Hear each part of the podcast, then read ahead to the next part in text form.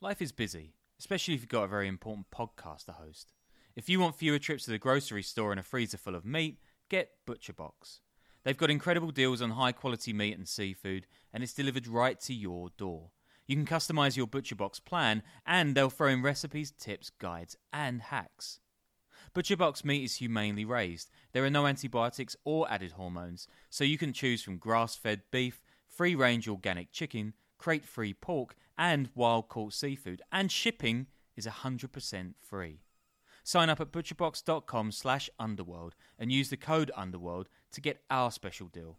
ButcherBox is offering our listeners a free for a year offer plus an additional $20 off. Choose salmon, chicken breast, or steak tips free in every order for a year. That's butcherbox.com slash underworld and the code underworld to choose your free for a year offer. Plus, get $20 off your first order. A desert camp outside the Qatari capital city of Doha, 2014. 65 construction workers, most of them Nepalese, are trapped, living in conditions unfit for animals and losing hope. Their employers haven't paid them a dime for a year, despite the promises of relative riches back home at a ramshackle agent's office in Kathmandu. Back there, the men, and they are all young, healthy men, have been offered contracts worth three, four, or more times a regular salary. This, for them, is a chance to leapfrog their poor nation's economy, send their kids to college, maybe even start a business of their own. But when they arrive in Doha, a different kind of reality sets in. The men's passports are taken, they're stripped of their rights, and given another, very different contract. This one doesn't say foreman or manager or any of the mid rank roles, so many of them have been offered back home. Almost all are designated labourers, and the bottom line on this so called double contract, which is highly illegal all round the world, is a lot, lot lower than the first one. The men quickly realise they've been duped, trafficked into a system known locally as kafala. A sponsor has paid for everything wages, visas, accommodation. The men are staying in debt, and they may never crawl out. It's a modern form of slave labour, run by Qataris and foreigners looking to get a toehold in the construction of the biggest sports tournament of them all, the FIFA World Cup, awarded in dubious circumstances to a Gulf peninsula with about as much football heritage as the average Midwestern US city. Worker rights are just one of a slew of scandals and crimes to beset the event, but they're arguably the most egregious and the most deadly. Thousands of young men, South Asians, Africans, and others fall foul of kafala, forced to work in blistering heat and in conditions resulting in a death toll of thousands, perhaps tens of thousands. Says one security guard from Ghana to a reporter, quote, you don't get any food. Getting water is an issue. This is a five star hotel, but I can go half a day without water. It makes you wonder what kind of a hotel is it? Well, this is the reality of FIFA's World Cup and the organised crime that has built it. For many of those trapped in Qatar's migrant worker camps and standing on the doors of opulent five star hotels, the only way out is in a body bag. This is the Underworld Podcast.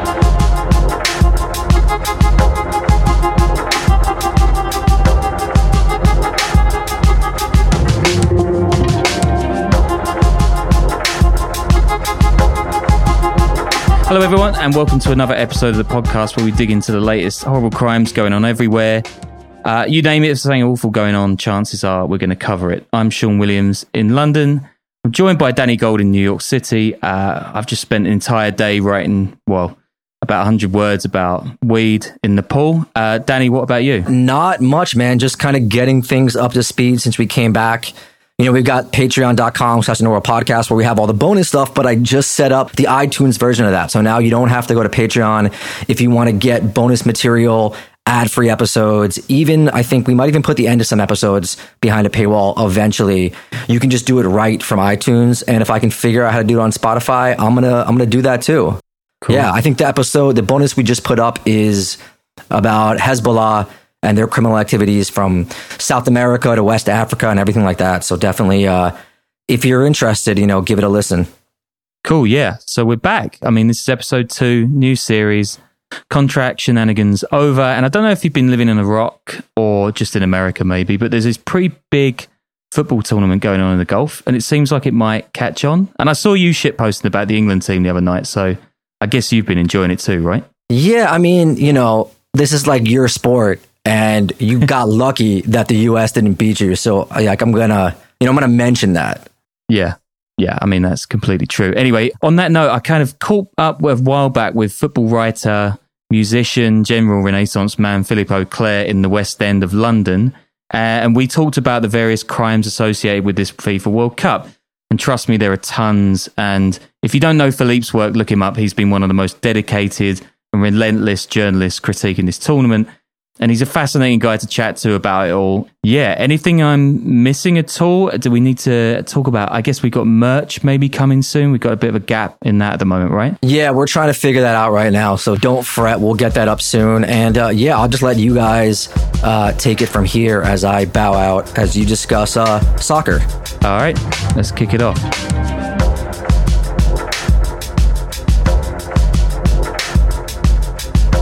Hi, guys, and welcome to the show. And from the top, you might hear some uncharacteristic noise, which is because this podcast has finally given into destiny. And I'm coming to you from a lovely pub in the middle of London on a grey. Uh, it's not so grey and gloomy now, actually. It's quite nice, um, but it'll probably change in half an hour.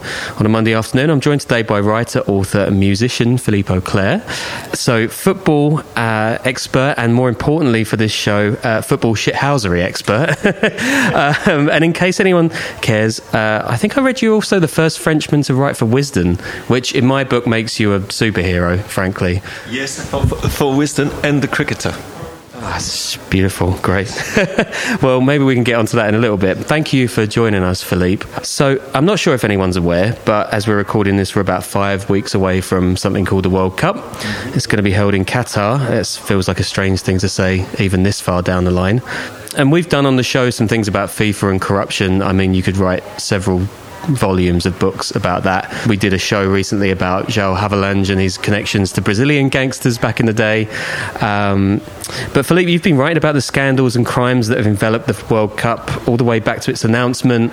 Uh, and in 2013, in fact, you wrote a piece for Eurosport claiming that the whole thing was a quote shambles. Do you stand by that? What was that? Uh, uh, yeah, well, yes, I, I, do stand by that, and, and it, it stems from um, an investigation I did uh, for um, for France Football, which I started in first started for good in 2012.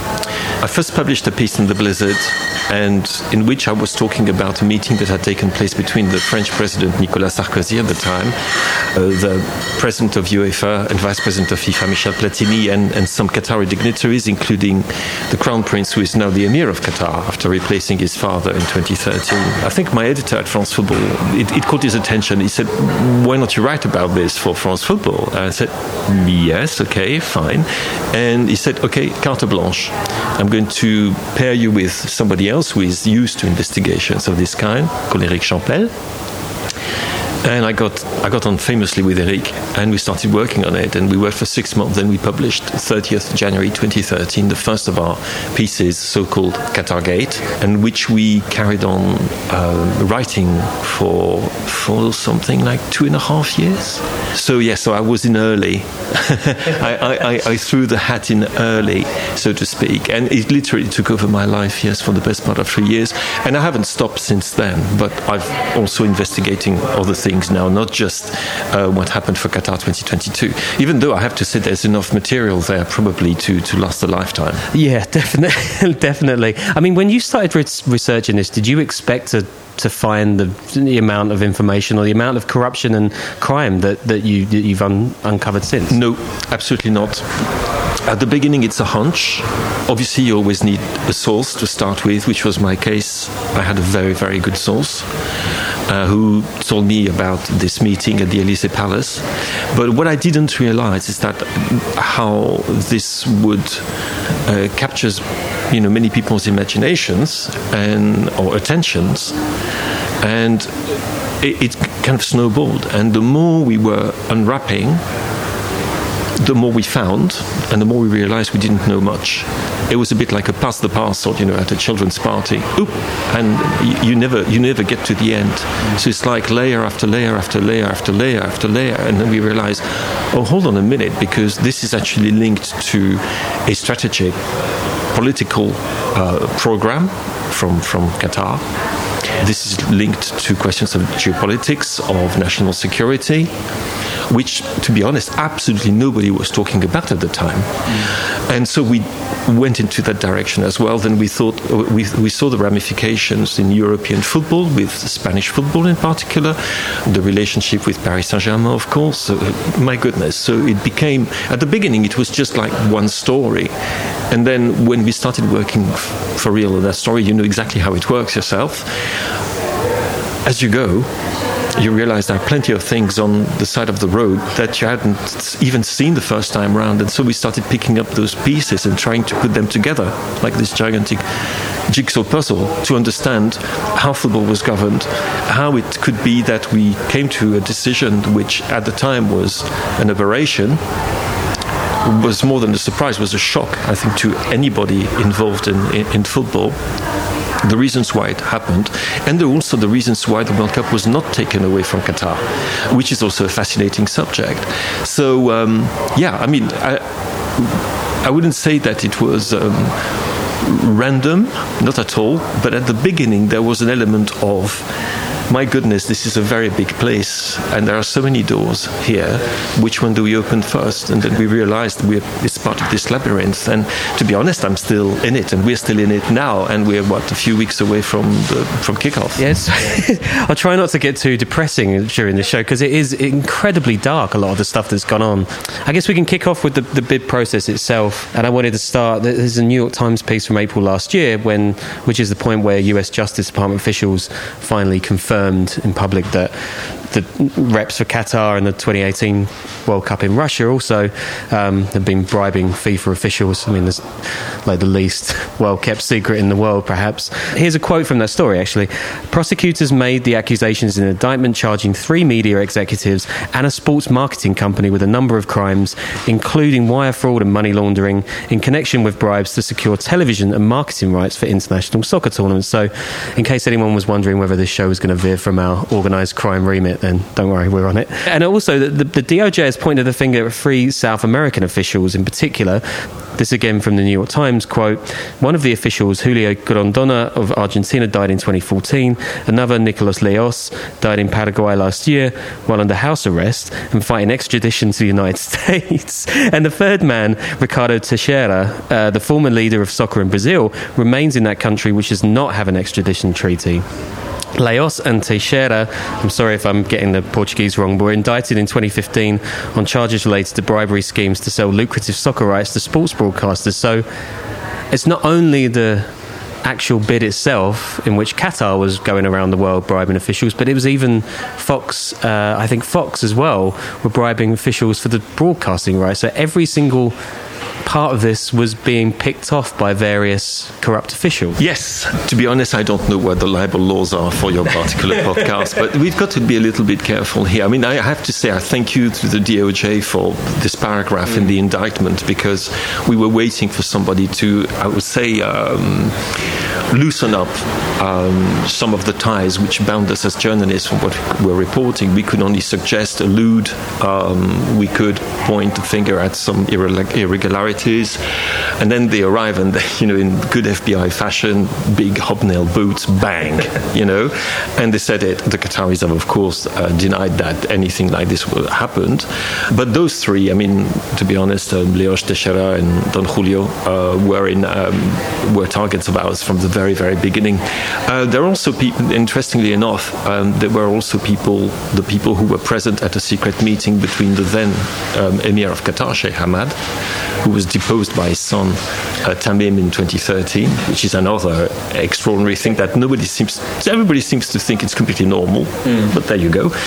And they met him in Rio de Janeiro uh, several months before the, the bid, several months before the, the vote took place on to December 2010 in, in Zurich.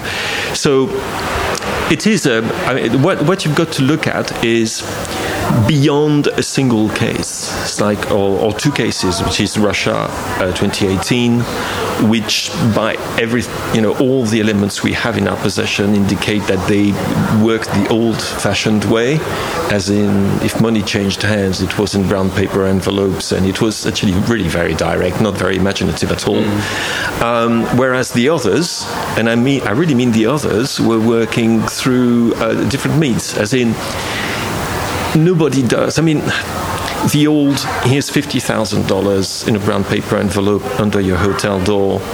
Uh, so that you vote for so and so, which is something which has happened a number of times previously in the world of, of football and soccer and many other sports, by the way, and has happened within the Olympic movement, for example this is really this is the past. The, the way it works these days, and the favored way of doing that, is obviously to have payments to corrupt officials to go via uh, several screens of companies.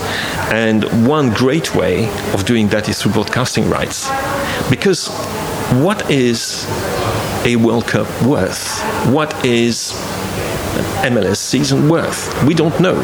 It's whatever you're ready to pay for it. So it's possible for somebody, as it happened in this case, to purchase the uh, broadcasting rights at a very at a knockdown price, and then sell them on the same day it's happened for three times the amount, pocket the difference. That's your bribe.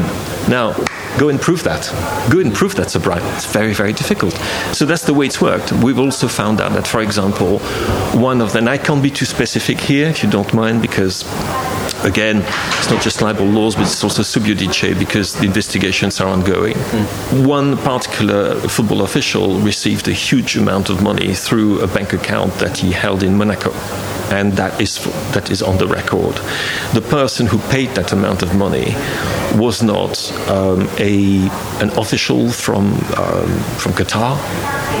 Uh, in, as in official from the organization committee, but was um, allegedly um, a very important businessman who was basically being used as a conduit so that the money could arrive to the right official, so to secure his vote. We're talking against a huge sum of money here. So that's why broadcasting rights are so critical. And that's why um, and also because of the confidentiality which goes around these kind of business agreements, it's even more difficult for us journalists and for law enforcement agencies to um, have an, any idea what the hell is going on here. Mm. You know, if I if I if I buy it for a million dollars and sell it for three million, it's actually rather more, 100 million and 300 million. Um, you know, what, what you're going to say about it, what are you're going to do about it. Very often, the um, nature of those deals remains completely unknown, and uh, so, and since you have a structure as well, FIFA, which at the time and still now is characterized by secrecy, lack of transparency, lack of accountability, um, lack of good governance, this is a free for all. And at the time, everybody, except perhaps the Belgians and the Dutch, everybody were, was doing were doing things which were really borderline or had crossed the line according to FIFA's own statuses. But that didn't make any difference. The most corrupt vote in the history of football took place on the 2nd of December 2010. Qatar got the World Cup for 2022 and the Russians got 2018. And and it's not just those two bids either. I mean, this is, FIFA's got form countries that have hosted the World Cup. I think I was reading on Deutsche Welle that the the Germans had, had done pretty much the same thing in, uh, for the 2006 World Cup, right? Uh, the Germans did the same thing for 2006. There are loads of stories around uh, South Africa 2010. In fact, it's very difficult to find a recent bid which hasn't got some measure of corruption uh, in, in, it. And when we say corruption, by the way, I always use the word in in um, uh, perhaps in a more general way than people would normally. They would normally say corruption means money has been exchanged. It's not necessarily exchange of money. It can be um, also enabling somebody to exert more control over a certain administration. Uh, it can be moral corruption. Um, they're, they're completely indissociable. And you look at what, for example, the English bid did well, the England bid as well actually got a real uh, a rap on the knuckles from, from FIFA themselves for what they, they were doing. Because, for example, when you propose to hold a friendly and the proceeds of that friendly will go to that federation, and you know that that federation is 100% corrupt and everything will end up in the pocket of the president of that federation, you know what you're doing. You're actually corrupting. This, this, there's no other word for it. And, and every single bid, I mean, it had it's in a way that vote of 2nd of December 2010 is the um, culmination of a process of corrupting which had begun years earlier. I mean, the big game changer was, of course, when Sepp Blatter became General Secretary of FIFA. And, you know, you've talked about Joao Havelange, yeah, yeah. but but what, what Sepp did uh, is that he brought in Adidas. I mean, that's, the, that's what actually did. That was the move that was the, the big bang of, of FIFA as, as a commercial power. And when you bring in money of that, that amount, of kind of amount of money, uh, obviously you change the nature of the game completely. You create a monster, which which is actually the word that I believe Joao Havelange used in a conversation with Sepp, and, and Sepp actually said it himself.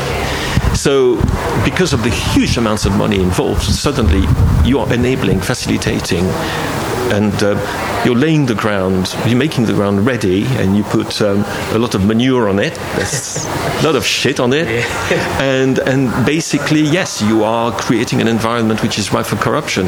And in 2010, they were FIFA was at a stage of corruption which was almost unthinkable. Mm. Uh, in as much you look at the list of the people who took place, took part, excuse me, in the vote on that day, plus the two who had been suspended because they'd been caught on camera, uh, willing to sell their votes to whoever was giving them the most money.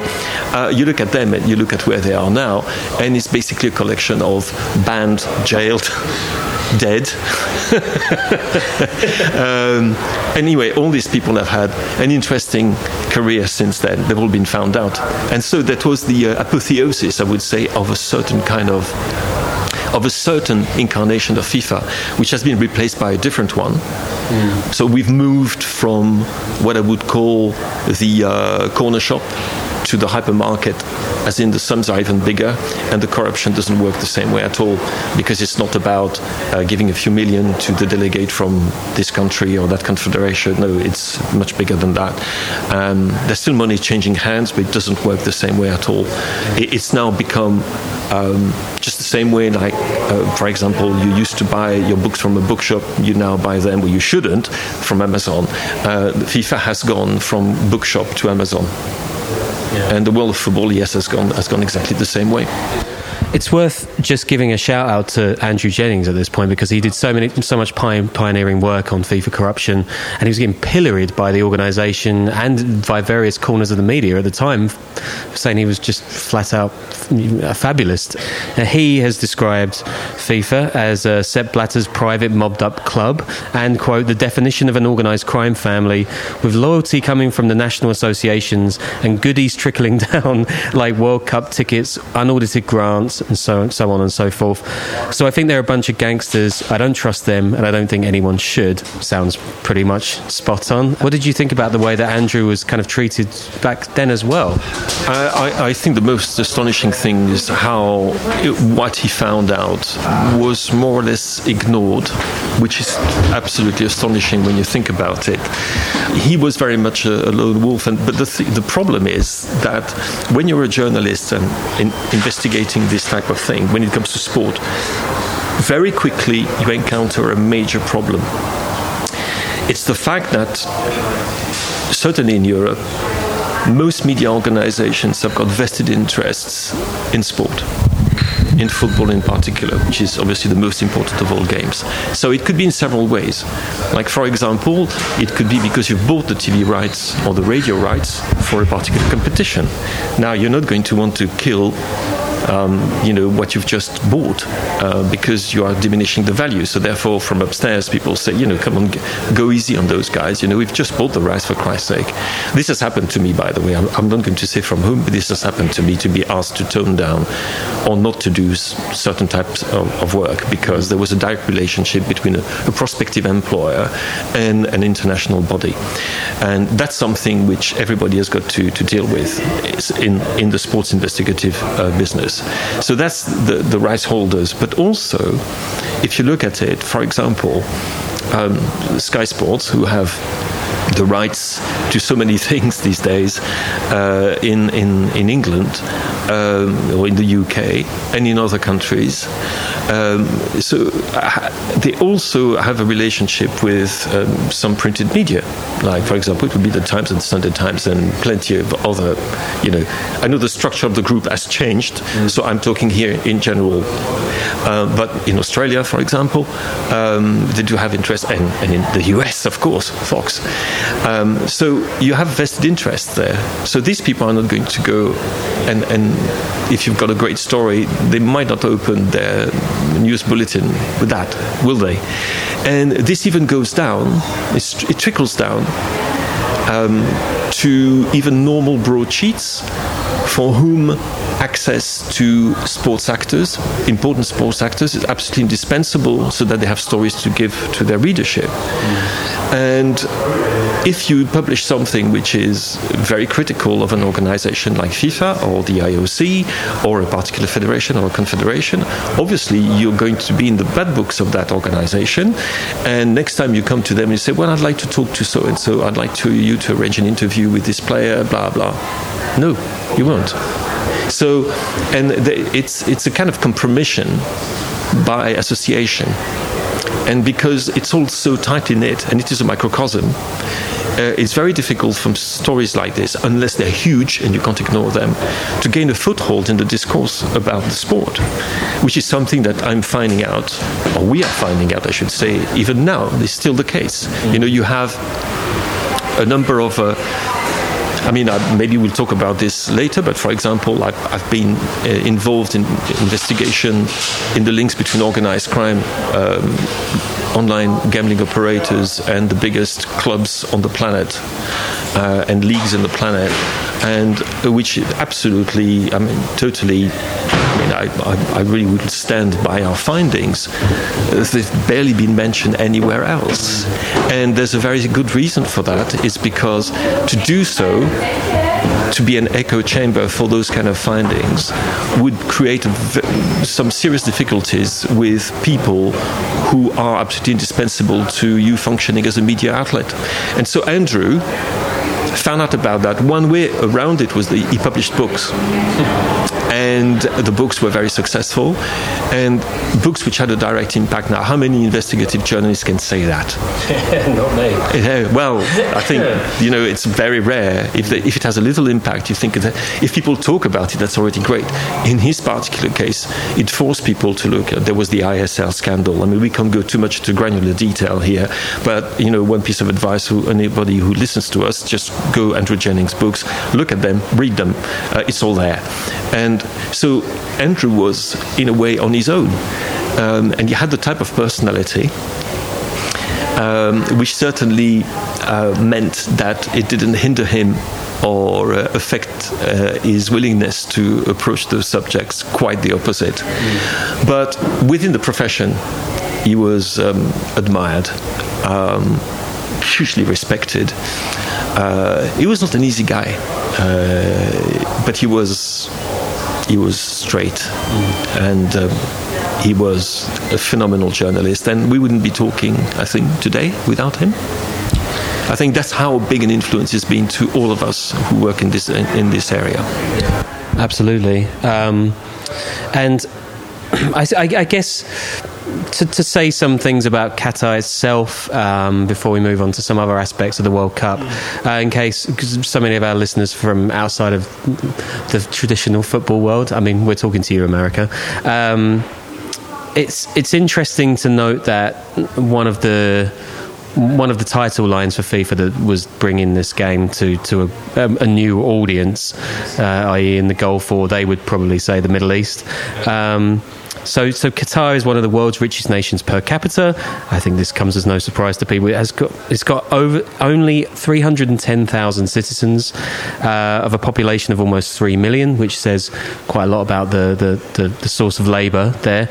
Um, so that gives its people a, a, GDP per head of around 112,000 US dollars, which makes them, I think, I think they might be the third or fourth richest per head behind Luxembourg and maybe you know, some European microstates, perhaps, or maybe they're top. I'm not sure.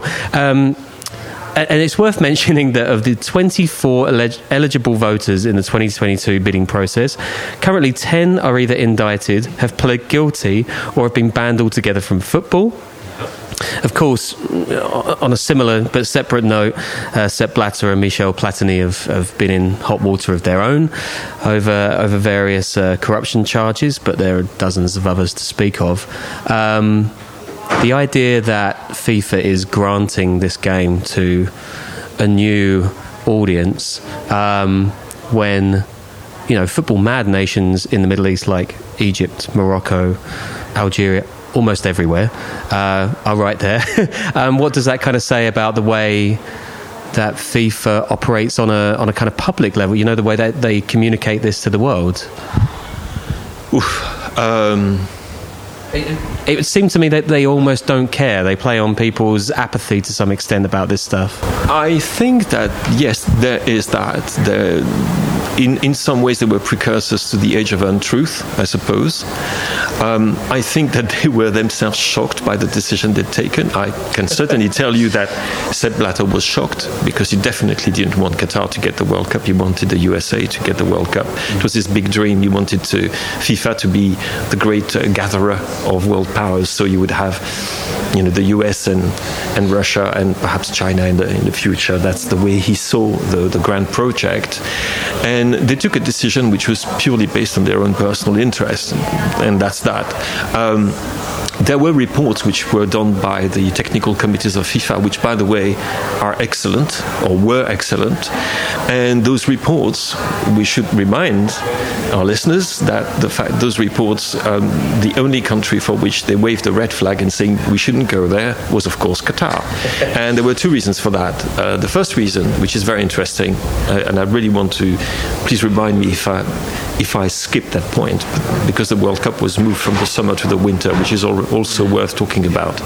But um, the the inspection team from FIFA found out what we knew, uh, as in um, the temperature there during the summer makes it impossible to play football. It's just impossible. That's that. It's temperatures of over 40 degrees in the shade. I, have I've tried to play football there in the summer and it is impossible, I can tell you. Well, I've, I, I played once a uh, five-a-side tournament in Egypt uh, in June and I will never forget it. ever, ever, ever, ever. Um, and it was during Ramadan as well, which means that we didn't have access to water during the game. So, uh, not an experience I would I would do uh, again anytime soon. But anyway, um, the I'm lost. I've lost the thread there because I'm now thinking of how I was on the on the touchline, thinking, no, I don't want to play anymore. I don't want to play anymore. Yeah. No, it, it, no, it, it's they, they, they cared about their own their own interest, and it surprised it surprised them uh, because the the technical committee. This is where I wanted to go.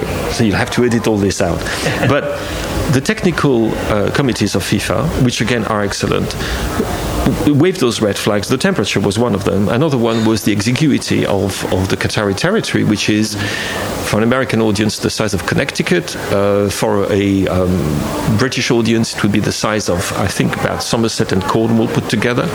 Uh, for a continental um, uh, audience, it would be the size of even smaller than Wallonia in Belgium. So it's tiny. So the exiguity in itself creates a problem, which is a security problem. Very, very difficult to organize security when you've got everything in such a concentrated space, uh, as any security specialist will tell you. And, and, it was flagged at the time time as well as, as, as a danger. And, and so nobody thought that they stood a chance because they literally had been told, you know what, you shouldn't really be bidding for this, you're wasting your money. But they carried on. One wonders why. And um, they, they genuinely believed they, they had a chance of winning it. And obviously, they knew things we didn't know at the time. And, but the report that was done by the technical committees of FIFA was made available to the 24 members of the executive committee plus Sepp Blatter. Um, of these members of the executive committee, only one requested a copy of it. The others didn't even bother reading it. So it, it, there was absolutely no point. They were not interested. And it could be that you say, ah, you know, that's all the same. It's just an exercise. It's just to make sure that uh, the bidding countries at least do the hard work, the, the, the, hard yards before they, they give you their proposal. In a way, it, it's a means to, to, to, make sure we've got a good tournament because they have to do their, their job properly. But it's a bit like those PhD theses that nobody ever reads because they're too long, you know. Um, but at least you've got to do it. And but the, the guys, the jury, decided, nah, it doesn't matter really. Let's just vote for them, and and so they did. Mm. Um, you know, uh, which is quite astonishing when you think about it. I'm still astonished now, you know, because I, I remember even a week before the vote took place, and people were kind of war rooming what was going to happen. So you had your list of delegates, and you knew that okay, some of those guys are going to vote for for this particular bid because, for example, the English guy is going to vote for England, uh, the Japanese guy is going to vote for Japan. Uh, you know, you can carry on like that. Uh, Mohammed bin Hammam is a Qatari, so he's going to vote for Qatar, uh, and so on. Um, but then what we didn't know was how the votes would evolve round by round. And what we didn't know, for example, was that UEFA, the European Confederation, their delegates would vote almost as one for Qatar. What? How is that possible? Uh, how is that possible when the president of FIFA, Michel Platini, had been I would say publicly vocal about his support for the US, but it was known, very well known, that he supported the, U, the US case. It was also known that he had told the Qataris at one stage, guys, you don't stand a chance, why don't you just, you know, make way? Um, and then suddenly Platini votes for Qatar. So does Marios Lefkaritis, the uh, Cypriot delegate, and, and, which is actually quite a funny story because after the event, when um, we we tried Eric and myself to, to go into who voted for what for whom. Secret vote by the way. So what we're doing here is just suggesting because nobody said who they voted for except Michel Platini. Let's at least give that to him. Actually he owned up you know? Mm. Lefkaritis did as, did as well. And so I got in touch with um, a Greek uh, colleague um, and I said, could you dig a little bit into Marios and anything interesting in what's happened, in, you know, after the vote? And my friend there, Antonis, sent me, a, I remember, he sent me an email and he said, which was like bingo, and said, have a look at that. And I saw a piece written in the local Cypriot press in which it was stated that a piece of land belonging to Marios Lefkaritis' uh, family had been sold to Qatar just a few months after the vote for three times its value. And I thought, that's it, we got him. And uh, so we published it. And um, amazingly enough, it wasn't taken on by anybody. I know it's the it's the usual story. Mm. Um, I think there was a mention by Matt Dickinson in the Times that uh, you know, and but I thought this is crazy. This is really a, a big one for, for, for, us. And and Marios Lefkaritis was actually questioned on Cypriot radio about it, and his reply, I've, I've got an audio recording of it, and Johnny says, Mr. Lefkaritis, isn't that a bit strange that you know you should happen to sell a piece of land for an awful lot of money to the Qataris, like three months after you, the vote. And Lev said, business is business. That was literally his answer. So that tells you, I think, anything you need to know about the motivations of these people. Yeah. Uh, like to add that my dissertation on Arthur Miller was wonderful. If anyone wants to read that, so that was that was a romp.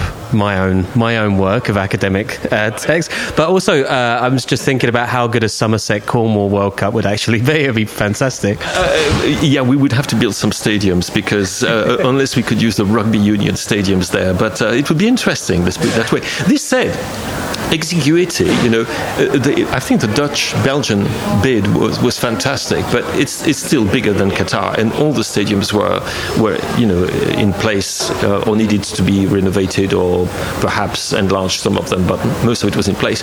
The other thing which is extraordinary, you have to think that Qatar, um, the number of people who've got um, a uh, license, uh, license, people who are registered, have a regist- hold a registration with the Qatari uh, Federation. Uh, there are only seven and a half thousand. That's not a lot. Mm. Seven and a half thousand people, out of whom you're supposed to get a national team which by FIFA rules is going to be seeded for the competition. That also didn't make sense. Mm. And people will say, oh, there is a footballing tradition in Qatar. Well, there's a footballing tradition absolutely everywhere. You know, I, I think you. There's a full, there's a soccer tradition in Omaha probably.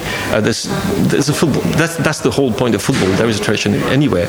But to come back to what you were saying, the fact it was presented as uh, it's extraordinary for anybody who knows anything about the region or the Arab world in general, whatever the expression is worth. So it was presented like an Arab bid. Mm. And you think, what? Um, are you aware of Qatar's situation in the Gulf? Are you aware of the fact that the Emiratis can't stand the Qataris, and it's reciprocal? The Saudis can't stand the Qataris either. The Egyptians are not too keen on them because of the relationship between the Muslim Brotherhood and the Qatari royal family, uh, because of the links between Qatar and Iran, and so on. And you carry on, you think, no, no, no, no, no that this is crazy, this basket case.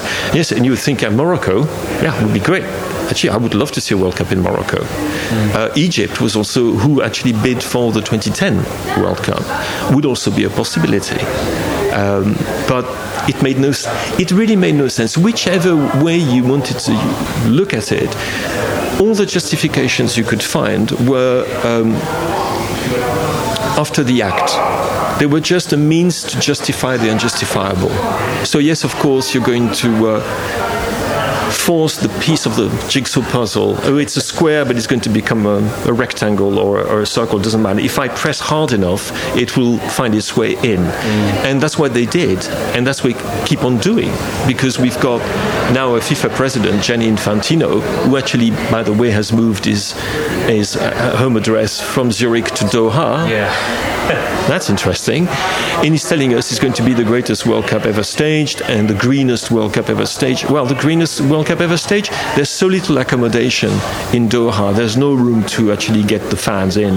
That they've organized, they, have uh, they've come to a special agreement with neighboring countries so that fans can actually take air shuttles from Oman, Kuwait, Saudi Arabia, and maybe even Egypt. I can't remember, but at least those three, so that they can fly in and fly out for the for match days.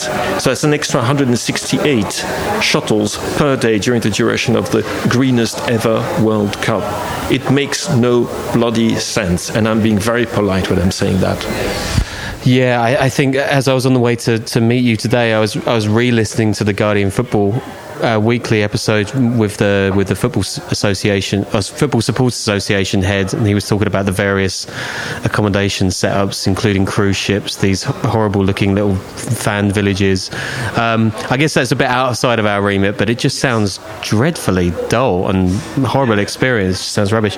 Um, but staying in Qatar, and, and obviously. Um, almost directly associated with those fan villages is the issue of workers' rights. Um, from the very beginning, people were sounding the alarm about the, the situation in, in the whole GCC region, where um, in many cases, I mean, I lived in the UAE for a year, migrant labour far, far outstrips any locally born citizens. Um, and if you go to Dubai, you go to Abu Dhabi, you go to any of the major cities in the region, you'll find giant workers' tent cities in the middle of nowhere where people were treated pretty appallingly.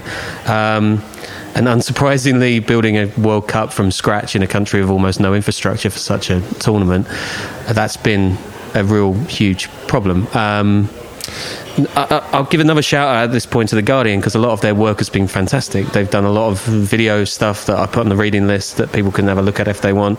Um, all kinds of horror stories of workers coming from various parts of Western Central Africa or South Asia, many of them Nepali. Um, what have you looked into there? What kind of situations have you found over the years? Um, first of all, the um, uh, when we talk about the World Cup, we should think of the World Cup being not just a tournament, but a whole project, which is also around the World Cup. And because what the country lacked was not just stadiums they, they also lack the infrastructure to welcome the fans who would go to that World Cup. That meant obviously uh, hotels, but that meant also uh, transport links. Talking of grain. Exactly. So, and which, by the way, um, bought them a lot of time and. Um, uh, what would be the word? A lot of time and understanding from certain uh, Western governments, because obviously Western companies were used to build uh, build those rail links, hotels, you name them, and those companies. Um, were also uh, employing migrant workers. And in fact, some very famous, uh, well known um, Western companies have been treating their migrant workers there absolutely appallingly. Um, now, of course, when you do some work in Qatar, you, it's one of those countries where you do have to have some Qatari participation in your share capital and so forth. But it doesn't matter. Western companies were also involved and are completely, some of them are completely complicit with that. Um, I'm thinking of Vinci. Uh, we can name names. There's no problem about that. I think if you do a Google search about Vinci Qatar workers' rights, I think you'll find a few things there. French company, by the way. Vinci. And um, so there was I mean, the, the, project is gigantic because we're talking about, for example, a whole new um, town uh, which is part of Doha, but uh, it's called Lusail, uh, which is on the on the edge. 200 is planned to have something like 200,000 inhabitants in the future. Okay, okay. maybe, yeah, okay, why, why, not? Anyway, it's been built. So, so you you brought they brought even more migrant workers in in what was already um, uh, you know a population which, as you say, was is 10% uh, natives, inverted commas, because you can be born in Qatar and not have Qatari citizenship. Yeah, yeah, yeah. yeah. You can have you can be a three, third generation Doha family. You still won't get, unless the emir says so himself, you will remain a foreigner with very few rights, basically. Um, and uh, so, so, what, what the Guardian did was to expose what was happening to the migrant workers uh, at large. Because it's always possible if you're the Qataris or FIFA to say, oh, but there were only three deaths are happening on construction sites. And you will say, well, the same happened in Russia, it was eight, or in Brazil, it was 14, or whatever, and say, well, unfortunately, it happens, and so forth. And, well, we can it's already pretty disgusting to talk like that. But the fact is, that's not the point. The point is that you need railways, tram lines, whatever you call them, you know, to go to those stadiums. You need hotel rooms and so forth. And the problem is Qatar at large and the way that it's uh, it treats its, its migrant workers, as is the same as you were saying in the in the UAE, where it's perhaps even worse, by the way, than it is in Qatar. Yeah. Um, so it, was a huge issue, but at the time, there was no clause in the bidding regulations uh, drawn by FIFA to have a, um, a, human rights record which would agree with FIFA's avowed vision of humanity. Uh, if that were the case, I don't think Russia would have got it for 2018, and um, certainly Qatar wouldn't have got it for 2022. They've they've put in those regulations uh, after the event, and I'm, I'm actually looking forward to see uh, who they give the uh, 2030 World Cup um, to, and I'm also interested to see how, for example, and maybe that's straying a little bit from the subject, but there are elements uh, in the FIFA Charter of Human Rights which would suggest that there are a certain number of American states, US states, where the World Cup shouldn't take place because they use the death penalty. Mm. And um, yeah, one amongst, you know, and also the fate of migrant workers in the US is also, and Mexico, and Mexico, my goodness, is certainly worth looking at. But anyway, FIFA ignored all of that for Qatar. And, um, and we arrived at a situation where we knew that there were going to be huge human rights problems. We knew that because of the World Cup and the project that was underlying the, you know, the World Cup. Some people at the time in uh, human rights agencies, um, you know, raised the red flag again. Very few people listened to them. Um, we published with France Football uh, a long piece about it uh, back in February 2013, I believe. It was taken on by absolutely nobody, and I mean nobody. Nobody batted an eyelid and we were, you know, estimating the number of people who were being involved in the construction projects. We were talking about the dire conditions in which they were working. We were talking about kafala and all these things that people have suddenly have discovered like one month before the tournament starts. Well, guys, no, you know what? We were talking about it nearly 10 years ago, and we were not the only ones, but nobody listened. And FIFA couldn't care less about it. It was not part of the narrative they wanted to sell. Yeah, I, I, I, did some kind of back of the napkin maths on some of the worker deaths actually, and um, so if if reports that over six thousand five hundred people have actually died on these construction sites, the people who are whose deaths are being reported, right? Yes, if that if if these so-called, um, I think some some of them are sudden death syndrome or heart failure, um, various other ailments that they've been attributed to. If you if you compare that to Britain's HS, HSE, which is its leading health and safety body, um, that reports a yearly death rate of 36 people in the construction industry. So if you extrapolated that, you'd expect around 400 or so deaths over the course of the construction of these World Cup sites. If it's 13 or 14 times that, then that's tells its own story, I guess. I mean, this figure has been disputed by a number of people, starting with the Qataris, but not just with the Qataris. There, are, you know, quite a few people have, have, disputed that. But I would also point people at uh, another study which has been done uh, by Nick Harris of the Mail on Sunday, which hints at actually a far greater number of deaths than that. And the thing is that you will say, well, th- there are bound to be deaths in any community. That's true. But the thing is that this community that we're talking about is overwhelmingly uh, male and young. Mm. We're talking about young people here, people who are in their 20s and 30s because they are strong enough, healthy enough to do that kind of work.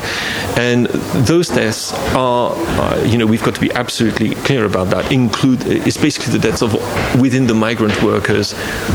I I hate working using that word community.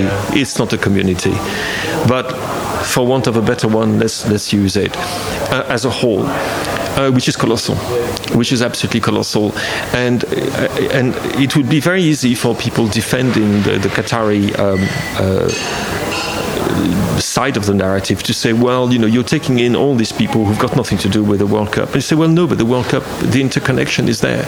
You cannot have one without the other. When we're talking, we're talking about the situation for migrant workers in Qatar. If they're there, it's for a good reason. It's because you need them. Um, to build whatever you're building, and you're building like mad. And the reason why you're building like mad is part of a project of which the World Cup is the centerpiece. Yeah. So it's connected. Come on, guys. And the thing is that um, this was barely reported upon until The Guardian came up with that figure, which has been criticized, which had one merit it drew people attention. It certainly made them wake up, and it's been used and quoted and re-quoted a number of times. Um, and so the Guardian perhaps was a little bit sensationalist in its in its headlining, but I think it's one of those cases, and there are not many of them, where selling the story, so to speak, to your readers like that was justified because nobody was paying attention. Because, as well, some of the people who had been some of the harshest critics of Qatar had turned their coat had turned their coat. And I mean by that the ILO. I was going to mention them. The ILO, yeah. who have been, sh- I think, shameful is right. They've become propagandists for the Qatari regime when they were incredibly until 2018. They were incredibly critical, and suddenly they changed their tune almost completely. And now, in fact, it goes to the point that when the Qataris are have a question to answer about migrant workers or human rights, they, or migrant workers in this case, uh, they will tell you quite happily, "Well, we're not to talk to the ILO. They've got you know they've got people there, they've got inspectors in place. Talk to them." And the same goes for the ITUC, which is supposedly the largest labor confederation uh, in the world. Ahead of it is Sharon Burrow. I remember talking to Sharon back in 2013. She was telling me those stadiums will be built with the blood of migrant workers. And then suddenly the same person is now saying more progress has been done in terms of human rights for migrant workers in Qatar than almost anybody else in the history of the world. I mean, I hardly exaggerate what she's saying. So, two organizations are now working hand in hand with the Qataris. I don't mind that if they're doing their job properly. But I cannot but notice that they switch their position, not a bit, but 180 degrees, almost from one day to the next. And that to me is something that should should be questioned. And um, it's a question that I would love to put to them. And I hope to get an opportunity someday because, uh, to be honest, I can't think of any reason, or rather, the only reason I can think of is not something I can talk to you about now. Yeah, it's it's it's pretty it's pretty shocking actually how these labour organisations have just done an about turn. Um, actually, uh, there was some great work by Samindra Kunti in uh, in Josimar as well recently uh, about construction firm, uh, one particular construction firm that was blackmailing its workers to the tune of twelve hundred bucks uh, to switch employers, which, according to Qatar's own so-called laws that they'd enacted two years ago, um, that's illegal even by Qatar standards now. So, whatever's being said out loud isn't being enforced, and what's not being enforced is causing more deaths. And, and I mean, twelve hundred dollars is is an astronomical sum of money for people who are earning maybe two or three hundred a month.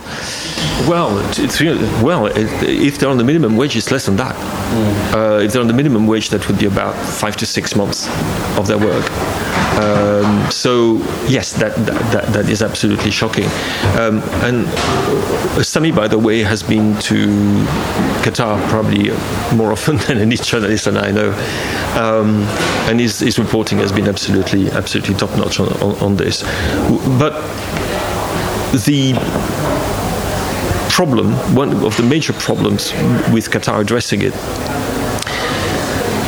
and I, will try to be as nuanced as I possibly can be. That I do not deny, and I'm absolutely, actually, I'm sure that within Qatar, there are people who genuinely would like to see reform happen. Genuinely. Uh, particularly amongst uh, the women and who would be very happy for these paper reforms to actually be implemented. But the huge problem is implementation. It's the same problem with FIFA. FIFA has got an arsenal of regulations and statuses which are absolutely wonderful if they were to be implemented properly, but they're not. It's paying lip service. So what you're doing is that you're you're just giving to your critics. You're, you're saying, "Oh, look, we've done this, we've done that." Well, yes, you've signed a piece of paper, you've written a text, but this text is not applied. What's, what's the point about it? We know we can't you know, we have to judge on what's happening on the ground, and what's happening on the ground has got nothing to do with what you're saying. The fact that, you know, um, some some workers, for example, at the moment there is another shocking thing which is happening: is that workers being kicked out.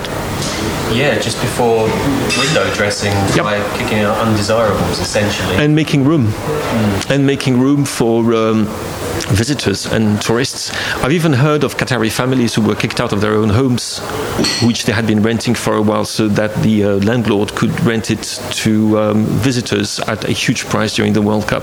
What happens afterwards is anybody's uh, guess.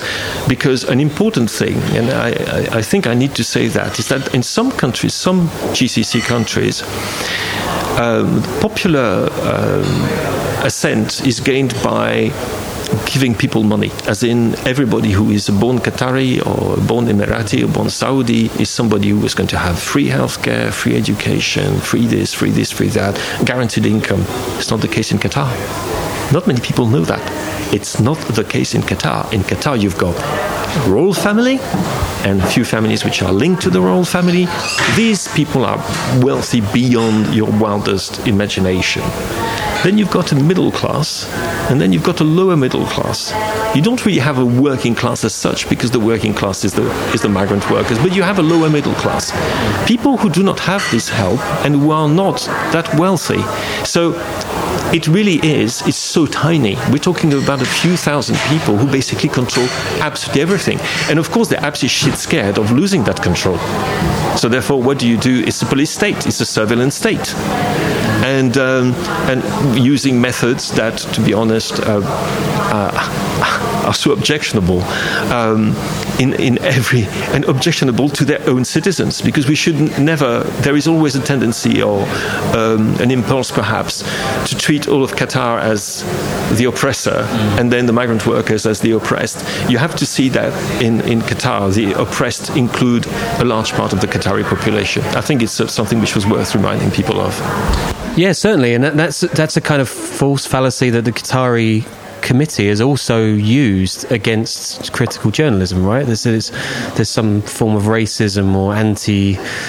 Qatari bigotry that's against the various things. Obviously, you know, smokescreens. But um, yeah, we did a, we did an episode of the pod recently about um, people who are being human trafficked into work in Cambodia, the, uh, various cyber scam operations. The, the, the definition of the human trafficking absolutely applies to, to many of the situations going on in Qatar.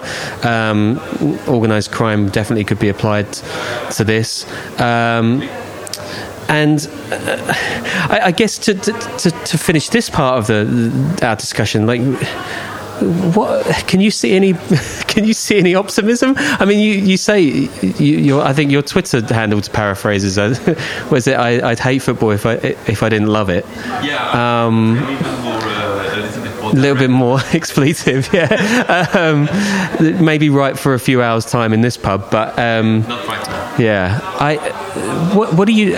Are you going to watch it? Are you going to? What are you going to? I mean, what's going to happen? Yeah. Yeah, I, am I'm, I'm going to watch it. I've been thinking about it. I mean, I've been thinking about it for a very long time, and perhaps for longer than most of my colleagues, because I've been involved in that story almost from the very beginning. Uh, I'm going to watch it. I'm going to report on it, um, and, and I am reporting on it right now. But I do think that it's totally possible to do this and be because um, I know there are a few people who are quite fundamentalist about it, saying I'm not going to watch it, mm. I am not going to even report on it. I'm not. I'm going to to live my life as if it was not happening. Well, I think no, no, no. You should live your life as if it were happening because it's bloody happening and it's important to report on it.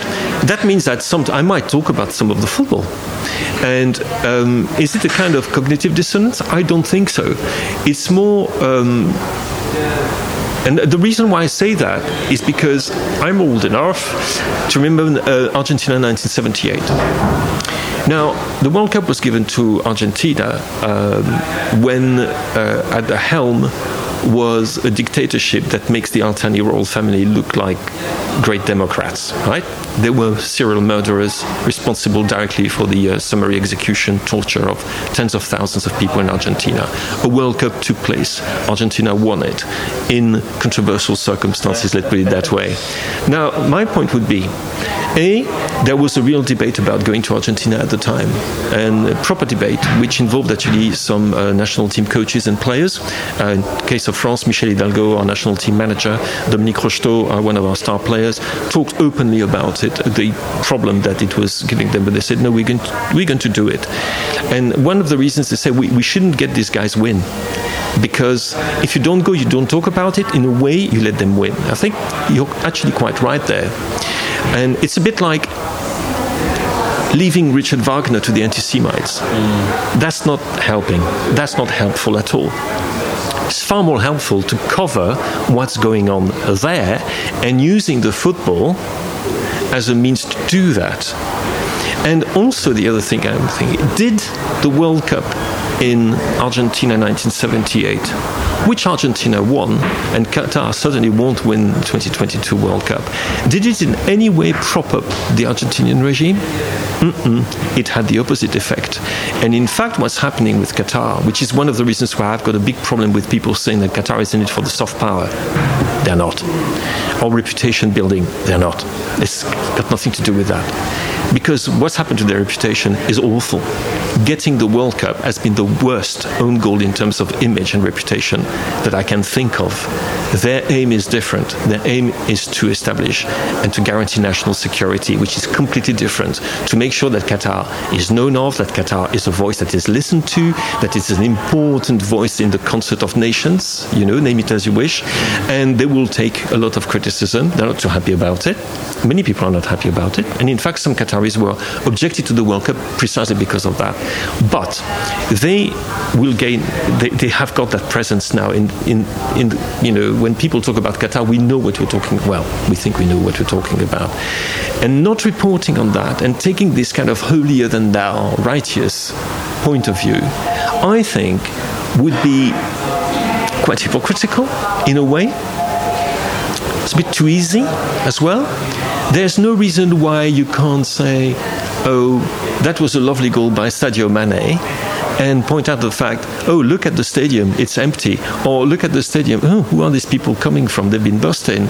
Or um, telling on, on uh, you know, uh, uh, you know, explaining precisely oh, these fans, you know what? They've been taken in by, um, you know, a jet from Oman this morning. Mm. You can do both.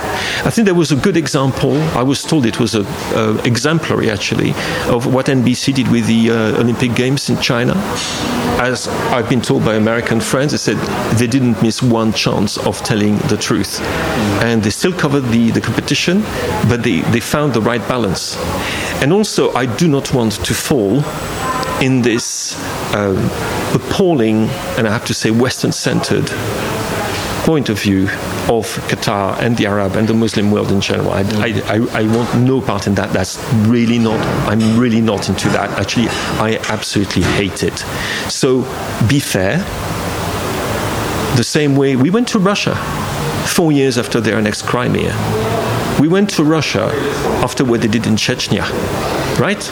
And did anybody at the time say, oh, we shouldn't go to Russia? Very few people did. I mean, and Putin's regime is 100 times as more evil than, than the Al-Thani's, 100 times. So I, I find it a bit hypocritical, and I'm probably get, going to get flack for that because if I report on it, which I intend to do, people will say, "Well, why are you talking about uh, I don't know uh, Antoine Griezmann not being uh, in the, the starting eleven?" See, I don't want them to win. Yeah. It's it's it's. And if you if you are totally if the voices which matter in terms of showing shedding light on what's going on are kept silent what are you going to achieve with that? Mm. Nothing. Zilch. You're going to erase yourself from the narrative, from the script, for no other reason than to feel good about yourself. That's rubbish. It's a bit like people, and apologies for that, some people won't like that. It's people from the LGBTQI plus community in the West who are going there, who want to go there and wave rainbow flags in the stadiums. Knobheads you don't risk anything. Mm. What you risk is being arrested, being put on a flight. That's it. End of story. For the people who are gay, trans in Qatar, what you're going to do is going to be the worst possible thing. And and I know that because I, I, I do work on, on that subject, you know, a lot. And that's the message I'm getting from every single one of my Qatari friends. So I think I'd rather take my cue from them than from the people who are selling values in the Western world. Mm. Well, that's a good note to end this part of uh, our discussion. no, absolutely, and I'm glad you went there because I, I, I wanted to mention LGBTQI plus uh, issues. I mean, obviously, oh, one should when mentioning the World Cup, but it, it, I think similar to uh, some stuff that we've covered, even with the war in Ukraine, which uh, Danny, my co-host, has been covering. Um, there's a lot of virtue signalling outside of the country, and a very a big dearth of people actually speaking to folks folks who are in that place, um, and I think that's really important. Um, we'll take a quick break. We'll, we'll get a pint, and uh, and then we'll we'll talk about some other crypto gangsters, maybe. Yeah.